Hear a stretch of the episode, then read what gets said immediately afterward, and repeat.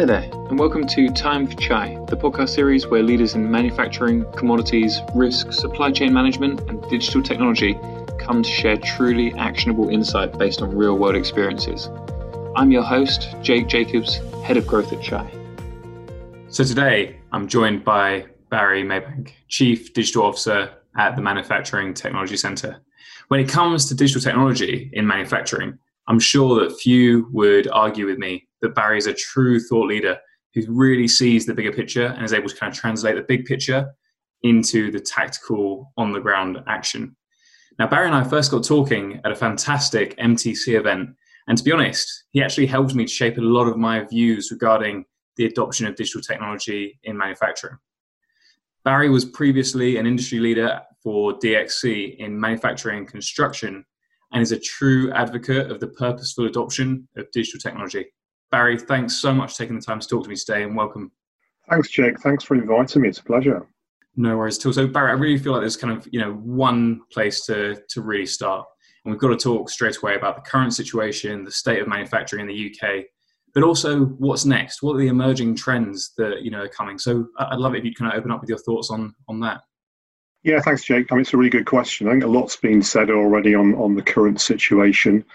I know Nick Wright on one of your previous podcasts, you know, kind of commented on that. So I kind of want to draw that in. But, uh, you know, in, term, in terms of trends, it's no good at the moment thinking, you know, blue sky, you know, this kind of kind of wide horizon. It is, but we need to kind of bring it back into practical application.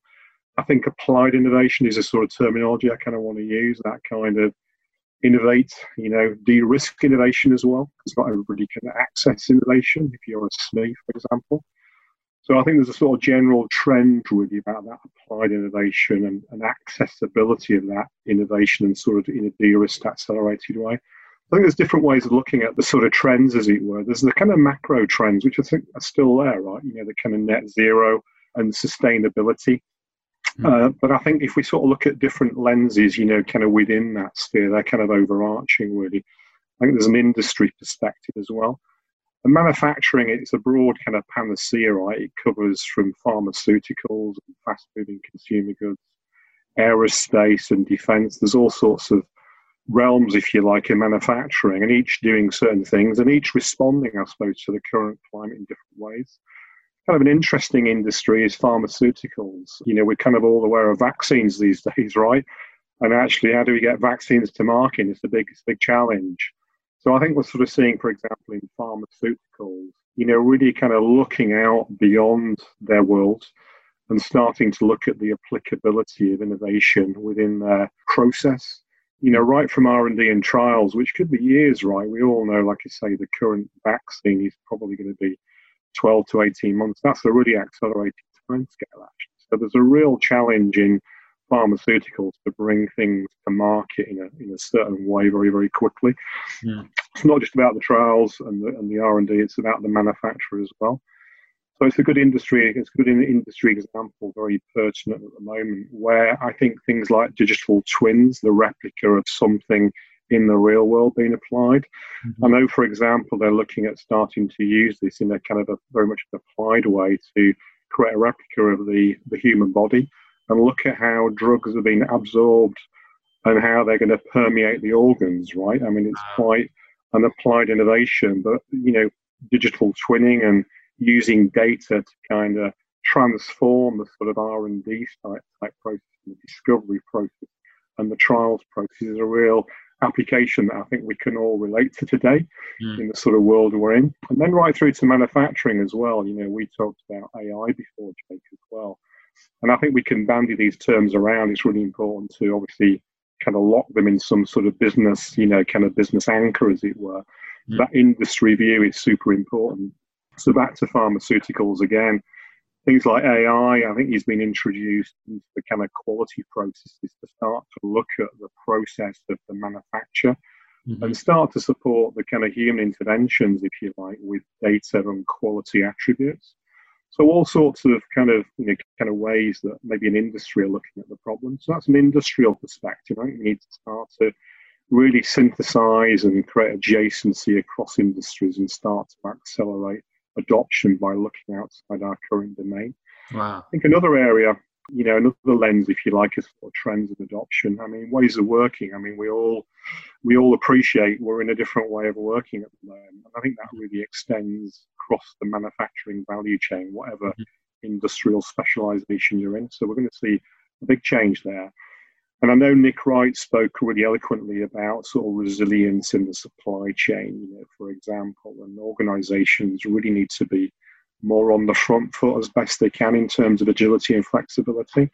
There's a really good example of that at the moment with the ventilator challenge. And again, it's something that people will have seen. And, and Dick Elsy, who's the CEO of the high value manufacturing catapult, mm-hmm. the MTC are part of that network as well, in fact, collaborating in the ventilator challenge. So, really sort of looking at a whole different approach to process design, the factory and facility commissioning, and capacity and kind of yield, you know, ways of increasing value. And digital is a really kind of key part of that. So it's kind of really interesting as an example of how things can be much more agile and things can be scaled and paced. Mm. You know, they're using, uh, and in fact, you know, some of the intervention of the high value uh, catapults, using things like augmented reality with bringing technology companies, bringing ourselves into the mix to look at how expertise can be transferred very, very quickly. Mm-hmm. So, as we get a design, for example, we maybe explore the design of the process to build ventilators, maybe in new ways. So, we can mm-hmm. use digital interventions to simulate those and model those mm-hmm. and start to look at efficiency gains before we start commissioning a physical way. Simulation and digital interventions from a model based perspective and digital uh, twinning you know, right through to augmented reality, where maybe the factory process, because of social distancing, it can't be the same model. There can't be so many people. We need to look at how we train people mm-hmm. and how we minimize physical contact. So things like augmented reality to learn, to train, to adopt, you know, to kind of commission very quickly. So it's a really good example of, you know, driving things at pace and scale and forming different ways and building resiliency into what you're doing. Now, kind of overarching all that or underpinning all that is data. We, we all know about the, you know, the, the sort of challenge and opportunities the data kind of brings it. So you could look at that in different ways. Obviously, there's the sort of technical challenge of how do you smooth the exchange of data I think there's also different lenses as well. We're looking at the kind of connected value chain and, and IoT and different ways of aggregating data. Yeah. That kind of goes beyond the confounds of your business, right? And, and, and, actually, there's a big challenge and trend around democratization of data. Mm-hmm. And really, how we innovate, you know, beyond the kind of confines of the business, how we engage different partners and disrupt in different ways.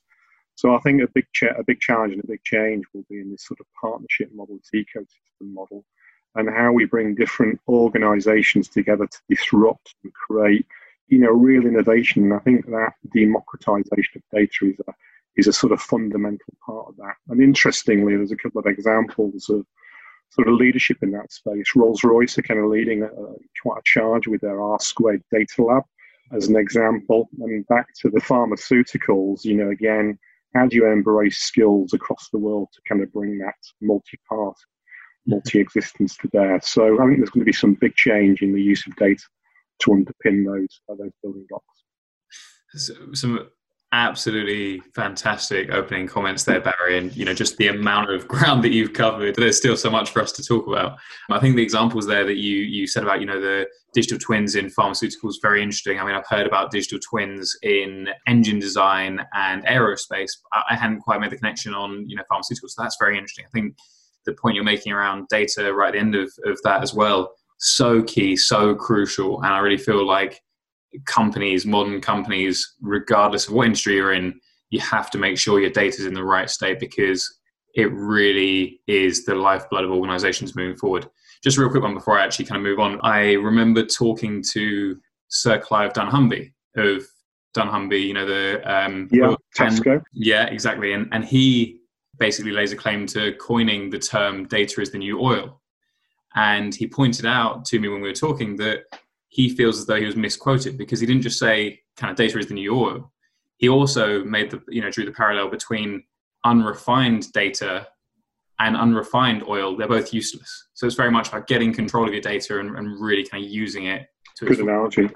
Yeah, I think so. But it's a shame that it always gets kind of left out of the conversation. I'm sure if you're in the oil and gas industry, they use it quite a lot. But uh, yeah, it's a good uh, it's a good point, Jake. You make really bring up. You also mentioned there about kind of partnerships and the role of partnerships. Can you talk a little bit about how you feel businesses can actually really leverage partnerships with someone like the MTC and also, you know, Nick and I spoke a little bit about kind of startups and smaller companies as well. Can you talk about the way that you see that kind of ecosystem fitting together? Yeah, I mean, it's uh, it is really important, isn't it? That kind of partnership model, that ecosystem, you know, model for different reasons, right? We just mentioned, you know, data and exploiting data in different ways, and I think, you know, again, manufacturing is a little bit behind the curve. We're seeing we're seeing big changes across industry in financial services and banking, for example. There's a real push around open banking standards. Who'd, who'd have thought, right? You know, with, with that, that sort of data and kind of criticality, there's a real kind of push towards open standards such that organizations, in, in the right way, you know, obviously very secure way with GDPR, can kind of collaborate and use data for the benefit of the kind of consumer, right? So we're seeing all sorts of open standards and collaborations in different ways uh, in different industries. And fintech is a good, another good example right, of using that data. Absolutely. Uh, from a manufacturing point of view, you know, we are we are kind of learning those lessons. And actually, a big sort of push from the MTC and, and, and from myself as CDO is really kind of engaging that ecosystem. We have members and we have we have partners and we have cross catapult initiatives, for example, with a digital catapult or AMRC in Sheffield, uh, National Composite Centre, for example. So there's also there's quite a rich kind of heritage, if you like, of bringing that together. But from an applied point of view, you need to drive that, you know, with a purpose as well. Mm. You know, which could be sort of strategic initiatives, but it could be about the end game. It could be about driving impact to UK PLC, for example. Mm. Part of our strategy at the MTC, certainly from a digital point of view, is to kind of to kind of double down on that kind of impact uh, and, and, kind of go beyond mm-hmm. the POC and kind of the inspirational part of our engagement. You know, we inspire, we accelerate and de-risk engagement and industrial exploitation, and we enable scale as well. Now, we can't do all those things you know, with our MTC hat on. We're not there to help run a business and sort of you know engage at service level. So that partnership is really important. So we need to be able to stretch our engagement such that if we are proving a solution, which might be new ways of working or assembling an integrated manufacturing solution, mm-hmm. that we need to be able to do enough to kind of shape the end game, you know, shape the enterprise kind of model, the readiness. Mm-hmm. But that partner ecosystem is fundamental there because you need to carry the reins and take that forward, for example. So partnerships play a role at different stages of the life cycle, you know, from innovation from just getting a, a community of like-minded heads together to kind of service and impact and exploitation. Brilliant, brilliant stuff. So, I mean, we've spoken there a bit about the kind of emerging trends and some of the positive aspects of manufacturing moving forward. But I wonder if we can now turn to talking about some of the threats uh, emerging in UK manufacturing. What is it that you're wary about from that kind of perspective? Yeah, it's it's a good point, isn't it? And you can generalize threats. There's a threat, there's a risk opportunity kind of threat in everything we do, right? Mm. But uh, I think specifically, you know, from a from a digital, you know, digital enablement of, of, of business outcomes perspective, I mean, there's quite a lot of threats. I mean, I can sort of think of two or three sort of themes, if you like, and certainly based on our current circumstances. There is an opportunity. I mean, somebody quoted to me the other day in, in an industry, let's not waste, you know, waste the opportunity, right? There's a there's a pandemic pandemic here, right? And we're all trying to, you know, get our act together, or in some cases, you know, save money and cash is king, and you know, there's different sort of challenges, if you like. But I think fundamentally, there's let's not let's not stand still, let's not let it pass, and just bolster a few resilient policies there. Let's look at let's look at doing you know let's look at doing things if you like. I mentioned the ventilator charge. You know, I mentioned how we can maybe rethink in different ways and enable in different ways. Not everybody can has got the time though to try things and, and kind of fail, right? Yeah. If you're a SME, you know, cash is king at the moment. You can't just you try things and fail. So I think there is a big threat of standing still, but there's also a big threat of not being able to access the knowledge or not being able to kind of take the risks or not being able to spend money that you haven't got at the moment. So I think there is a big threat certainly in the sort of SME market space. And sort of, you know, SMEs make up 60, 80% of UK manufacturing, right in the value chain. So I think we need to look at ways of mitigating, you know, those sort of threats uh, in, in, different ways, and particularly for SMEs, and kind of giving them that sort of de-risk kind of approach, as it were. Mm-hmm. So there are threats and risks and mitigations here as well. And of course, we mentioned resilience in all this, and I think you can look at that in different ways. The operational side of things is is key, and we've already spoken about that and I know Nick spoke about that uh, as well. There's also the security side things as well. There's the mm-hmm. there's the cyber resilience side of things as well, which is a which is a growing threat, right? We hear of all sorts of things, you know, kind of happening, you know, kind of globally. And I think people think that the adoption of digital, and, and it's right, it's born in reality, changes your, you know, your security posture, you know, your ability to respond and kind of act, you know, towards a risk. You know, the thought of having IoT everywhere kind of changes the, the, the, boundaries of your firewall, right? So you increase your, your vulnerability in different ways, not just people accessing your IP, but impacting your business continuity. So there's a number of angles that we need to maybe tackle and remediate from a threat perspective. And organizations like uh, the MTC, the high value kind of catapult and others, I think it's part of our remit really to kind of really help address those and kind of kind of enable organizations to adopt things at scale rather than having to rethink the problem and solution and the mm-hmm. considerations. Mm-hmm. So certainly we're looking at and actively engaging all manner of organizations of all sizes address some of those threats and help alleviate those threats. Yeah, absolutely. But I mean, you, you know, you made the point there about cash is king right now, and it's particularly difficult for you know small, medium-sized businesses to adopt digital technology and, and really kind of take advantage of some of these things that are out there.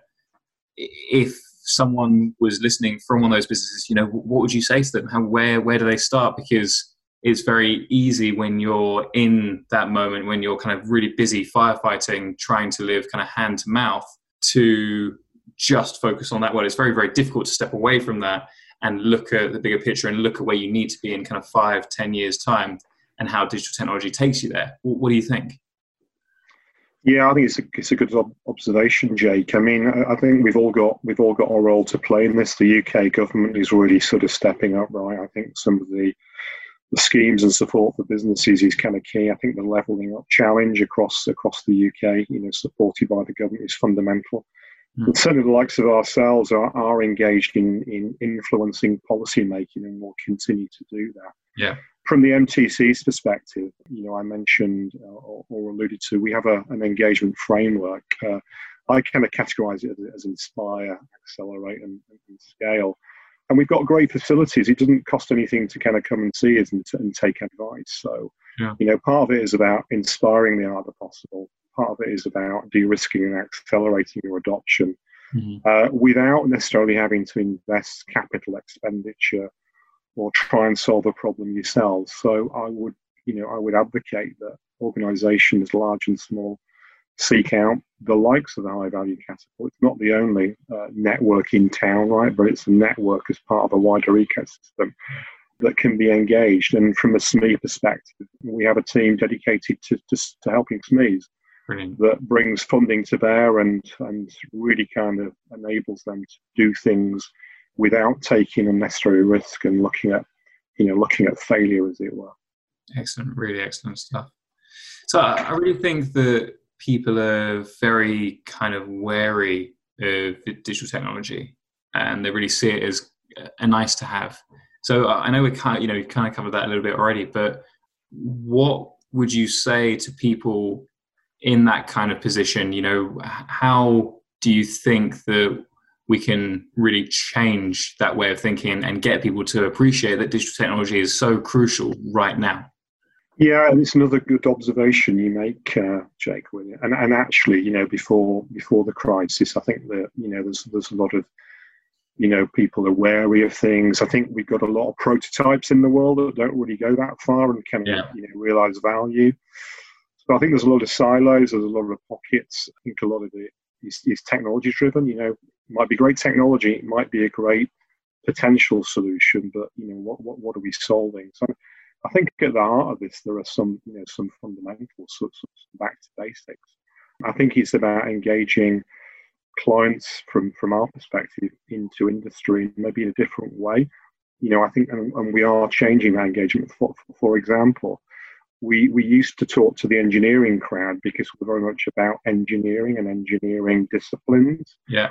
But bringing digital into the equation for all the benefits and threats we spoke about kind of engages a different set of personas in an industry.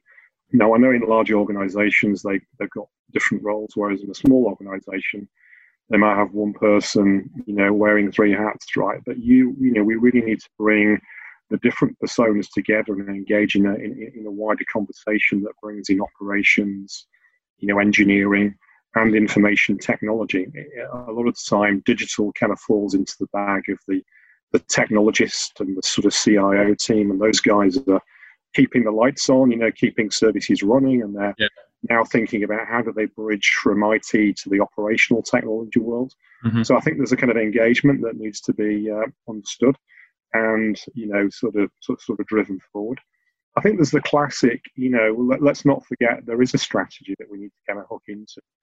And it's not digital transformation, it's business transformation at the end of the day. So I think we need to be careful not to detach these worlds. We are talking about transformation, but at a digital pace. Yeah. So, you know, we're not talking about spending 12 months creating a strategy and a year creating a roadmap and horizon scanning for God knows how many months, etc., etc.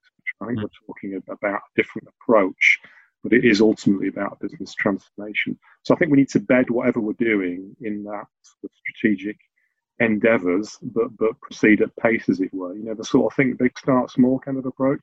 Mm. I think is really, you know, you know, kind of really important. I think as well, you know, we sometimes we can sometimes do those things, and we adopt a different approach, which brings in like a minimal viable idea, you know, minimal yeah. viable product or a factory line or a process. That's yeah. great. It's fantastic. But I think all too often we can kind of think too much about the low hanging fruit Mm-hmm. And it's great to serve the low hanging fruit, but sometimes the challenge is a little bit higher and more complex. So I think that kind of roadmap of looking at, you know, where we need to go to achieve those business outcomes and that kind of gap between capabilities we've got and capabilities we need to develop, along with looking at the kind of outcome based initiatives. I think we need to bring that together in a different style. So, yeah, be wary, but you know, let, us not get hooked into the digital kind of shiny user experiential kind of things. That is definitely kind of part of the engagement model. Yeah. But it's much more meaningful than that and much more bedded in business transformation. Yeah, this is exactly kind of what I was talking about in my opening comments. You know, the exchange that you and I had at the MTC and the subsequent conversations afterwards when we were talking about how you make digital technology accessible and the first step is very much figuring out what what the point is of the technology and what the value is that you're trying to get out of it rather than just going after some huge leap into the future without a real clear business case behind it i guess yeah absolutely yeah and there's lots of organizations that can help with that and, and, and, they're, and they're, all valuable i mean our, our position if you like and we do play a role we're not exclusive in our position is we kind of engage quite early. You know, I talked about you know inspiring. I mean, that might might be just coming and seeing a factory line with uh, legacy equipment, you know, with digital interventions which drive operational equipment effectiveness or whatever the metric is. So yeah. I think it's you know I think it's we need an we need more environments actually, more environments to, to showcase what what's possible and the lessons learned and kind of how we went about constructing these things. So I think there's a there's new engagement models which the ecosystem know, needs broader sense need to provide, and certainly that's an intervention that we provide, and and it leads to the next step, right? It leads to well, let's look at your world. Hmm. You know, what does it mean to your world, and how can we apply this? So we can accelerate that life cycle even quicker and de-risk it even quicker with assets and test beds and capabilities that people can just use. You know, as a as a you know as as a country as an economy, uh, we can't be affording to solve silo problems and not inventing kind of here syndrome. So there is a sort of cultural, you know, kind of cultural aspect to that as well. Mm. No, absolutely, and I, I really think that the role the MTC and Digital Catapult and some of these other kind of almost you know third parties like unbiased folk play is so important for really bringing UK manufacturing up together and sharing these learnings across the board. You know, what's the, the saying? Was it all, all ships rise together with the tide, right? Is this kind of idea of everyone moving forward together. Yeah, no, absolutely. I mean, absolutely. Of course, you know, all organisations want to protect their IP, but Obviously. there is a level of team sport here, right? And I think you're, uh, you know, ships rising is a good metaphor as well, actually. So, uh, mm-hmm. yeah, we need to balance our competitive edge. Of course, we do, but um, you know, let's not let's not solve problems that have already been solved as well. So, how do you tap into that network, you know, to kind of help help address those and accelerate? Absolutely, absolutely brilliant stuff. Hello, I'm Stephen Butler, Chief Commercial Officer at Chai. Here at Chai, we're working hard to try and provide people like yourselves who are involved in the industry with the correct insights and data that will help you make the critical decisions in these uncertain times. If you would like to learn more about our service, please check out our company website, chai-uk.com, or follow our market updates on LinkedIn. Thank you very much, and please enjoy the show. So, um, just you know, a few more kind of points that I wanted to raise. One of the things before we move on to practical advice is the debate around automation. Now, obviously, there's been a huge amount of talk around automation over the last, I'd say, kind of few years, and now I feel like it's kind of been revitalized because of COVID nineteen. Because companies that are able to just leave the machines running and have quite a low footprint, human footprint, are able to kind of rebound from this that much faster. Yeah. Mm-hmm. What do you think about automation, but also as a kind of second part to that question, the role that people can play in digital technologies in manufacturing moving forward as well?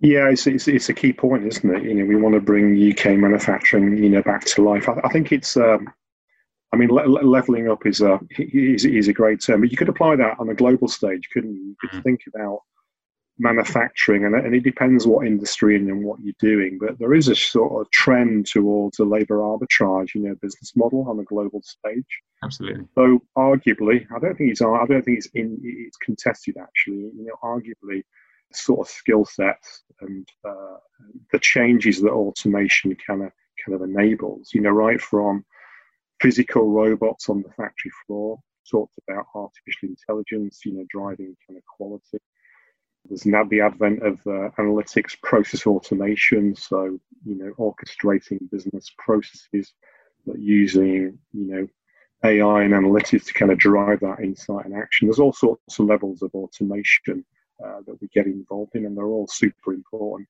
It just change the uh, the operating model, of course it does. But I think there's a real opportunity for the UK here. You know, we can play on a slightly more even stage, and I think you know, like back to the labour arbitrage model, we can level that up a little bit and actually start to bring things back in house mm. more so, create more jobs, you know, more skilled jobs in the UK economy.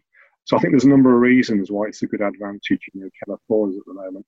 We spoke about resilience as well, absolutely, and back to the SMEs as well. You know, you can't be affording relatively large workforce, and, and where you've got hits to your workforce through aging population, through social distancing. These are just examples, right, that kind of uh, amplify the effect today. So, so I think there's positive and negative, you know, behind automation in the workforce. But let's let's face it, it's inevitable, right? I think we should embrace it for all those kinds of reasons. It does bring a new operating model as well. You know, we're seeing the advent of the new engineers of the future or the engineers of now, hmm. really using digital to design new products, right? So we're seeing a whole, you know, new workforce using different types of tools, mm-hmm. as well as the mechanical engineering tools, the digital tools to design and to, to innovate and and to try out as well. I think there's a different operating model, mm-hmm. as well as in the operational side of things, where we've got, I guess, more and more, you know, the idea of the augmented worker, where technology is augmenting the workforce in, in, in different shapes and forms. Mm-hmm. So, uh, you know, I think it's uh, I think it's uh, it's interesting times, uh, and we all see it in the way we work and interact. And I think it's opportunistic times for the UK economy to kind of capitalise uh, on this, and maybe we can, we can export some of that expertise as well. There'll be new services that kind of come out of this, right? So mm. I think we should be in a position as the UK economy, leaders in in this industry in manufacturing, export as well as kind of level up you know the opportunities uh, in house and, uh, and as export commodity and assets uh, to other countries as well. Brilliant, really interesting stuff. Now, I'd like to finish off just talking a little bit about kind of practical advice. So, for folks out there kind of listening, one of the things that I'm really keen on is that all of the content that we produce at Chai contains actionable, truly valuable insight and advice. On the previous episode that we've spoken about a few times, the one with Nick Wright, we spoke a bit about ways to convert non-believers in manufacturing to look at digital technology. We spoke a little bit earlier on about you know really showing the kind of value and highlighting the business case. But I wonder if there's any other practical advice that you could give to people listening out there about ways to show the value of digital technology in manufacturing and you know the ways they can really launch projects that matter. Yeah, I mean, it's it's, it's again, it's a key point, and, and we, as you say at the outset, Nick, we, we spoke about the practicalities. It's no good thinking about trends that don't stick. So there's sort of practical, you know, kind of advice along the way. Mm-hmm. Um, I, I, would hark back to this kind of, you know, inspire, you know, kind of accelerate. You know, pe- people do want to know a little bit about the art of the possible. I mentioned cross-industry synergies you know, I, I, think there's some practicality there in terms of what related manufacturing industry is doing. Yeah. You know, what other industries are doing. I think I think there are people that can um, support that conversation. So I think there's a way of inspiring a kind of learning which we you know we shouldn't forget. And there are all sorts of organisations that are, are able to do that and kind of tap into that knowledge base and start to to utilise that knowledge as an asset. I think there's a bit of reaching out and forming your own ecosystem, right? You know, don't be afraid. You're not you're not on your own. Whether you're a 20 person outfit in the Midlands or you're a you're a global provider, right? There's always something you can kind of learn, uh, and something you don't have to invent yourself, and something that you can deal with. Mm. Some way you can glean information, uh, and there's con- there's more and more kind of conduits to achieving that. You know, I mentioned the MTC. That's kind of one avenue, and we'd like to see more people in. So I think there's a you know, I think there really is that access to knowledge and kind of accelerating your kind of understanding. Um, I mean, ultimately, you do need to try something, right? So it's okay talking about things. You need to kind of get on and do something. Mm-hmm. You know, I think I think the uh, the approaches that sort of digital, you know, digital transformation enables really kind of plays into that. You can do things quite quickly. And again, I think you know there's a lot more emphasis in the UK with what the government's doing around initiatives like Made Smart, for example, what some of the regions are doing. We're working with, for example, Liverpool City region. They're not they're not unique. Yeah. You know, this this catalyst for industrial engagement where there's real interventions beyond the talking. It's access to real skills, uh, access to test beds and capabilities where you try things out. So I think there's a real kind of not just talking about things, but taking advice. There's an environment you can tap into to start to do things. So I would encourage people to tap into that and try and do something. Mm. It's actually trying to do something in a very low risk way. Somebody else is providing the environment, you learn a lot about what it means to you. And you've got to invest a bit because otherwise it doesn't mean anything. So I think there's got to be a bit of skin in the game along the way. So I would I would encourage people to, to give something a go, but do it in that kind of safe environment way before they deploy it you know, we run the National Centre for Additive Manufacturing. And um, additive manufacturing in aerospace, and obviously aerospace is, uh, is, is, quite a hit industry at the moment. But you know, back to efficient ways of doing things, additive manufacturing will be fundamental to the engines, the planes, uh, but across you know across industry moving forward. And we recognise the supply chain will be using that technology, but they don't necessarily want to invest in things that they don't know about. So, an example of using our own test beds and platforms and capabilities, some of our facilities that we provide. But like I say, there's lots of organisations that do that. Mm. Wider than MTC across the high value manufacturing catapult chain, for example, but regional things as well that you can tap into. So I think there's some real kind of practicalities about getting going you know, getting inspired, de-risking things as much as you can, and actually trying something out, which means you'll learn a lot more about yourself and, and, and how you want to progress as well. Absolutely, really interesting stuff. So just to kind of wrap up, uh, Barry, I don't know if you had any last thoughts, ideas, or you know, big picture thinking to, to share with us, um, just as you know, kind of closing comments. Is there anything on your mind at the minute? Well, there's, there's, there's, quite a few things, uh, you know, on, my mind. We've got a, you know, we've got a lot of business going on, right? You know, it's mm. kind of interesting times, isn't it? So, despite the challenges, I think people are getting on with things, and we've got a program at the moment. It has been going for a while, which is kind of really interesting. It's called DigiProp. It's working with Dowty Propellers. Mm. It's an ecosystem play with the MTC and the AMRC up in Sheffield and the National Centre for kind of Composite. So it's a really ecosystem play, but in industrial use case. And, and a few years ago, Dowty's factory, um, you know, burnt down uh, in, in Cheltenham, literally a burning platform, and they had to do something different. So actually at the time it was right we really need to do something different and we need to act in a certain way and accelerate our thinking and, and build resilience to our smart factory of the future mm. so kind of engaging that at the moment is quite a telling kind of program really it really is you know using the things i kind of spoke about you know using uh, expertise that's already there using facilities that are already there to try com you know try things out that mean something to Dowty so hooking it back into the business problem Mm-hmm. You know, not just pulling off the easy to do things and the shiny things. It's looking at the real manufacturing value chain and how interventions can really support the efficient use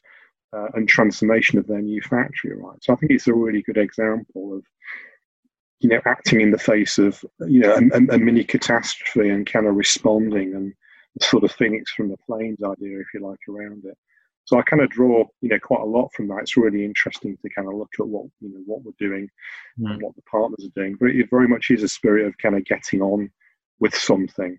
There's a compelling event around it for them. There's a compelling event for a lot of organisations these days, which is, you know, a kind of driving force. Uh, but but it's about tapping into that world and those resources that are available and kind of making use of them and reusing them and applying them in different ways. So I think we all need to be economic with our assets, uh, you know, moving forward as well. Brilliant. Well, Barry, I've really, really enjoyed talking to you today. I always enjoy our conversations, and thank you so much for giving up the time to to come on and talk. I guess the last thing to say is, you know, if anyone is out there looking for some impartial, very fair advice on digital technology, the role it can play in manufacturing, they, they should absolutely, absolutely get in touch with you, I guess, via LinkedIn. Absolutely, yeah or through the MTC website, which is the-mtc.org. Barry, thank you very much. Thanks, Jake. A real pleasure. You have a good day. You too. So that's it for today. As always, please do get in touch if you feel like you've got something different to say and you'd like to come on the podcast as a future guest. If you've also got any themes, topics, or people you'd like us to interview in future episodes, again, let me know. My email address is jake at chai-uk.com. If you enjoyed Time for Chai, I'd really appreciate it if you'd subscribe to the podcast and follow us on LinkedIn and Twitter. Today's podcast was produced by Alejandro Giron of Giron & Co. Podcasting Services. Special thanks to my colleagues Stephen Butler, Chris Evans, and Marcus Dixon. It was written and hosted by myself, Jake Jacobs. Have a great week. See you next time.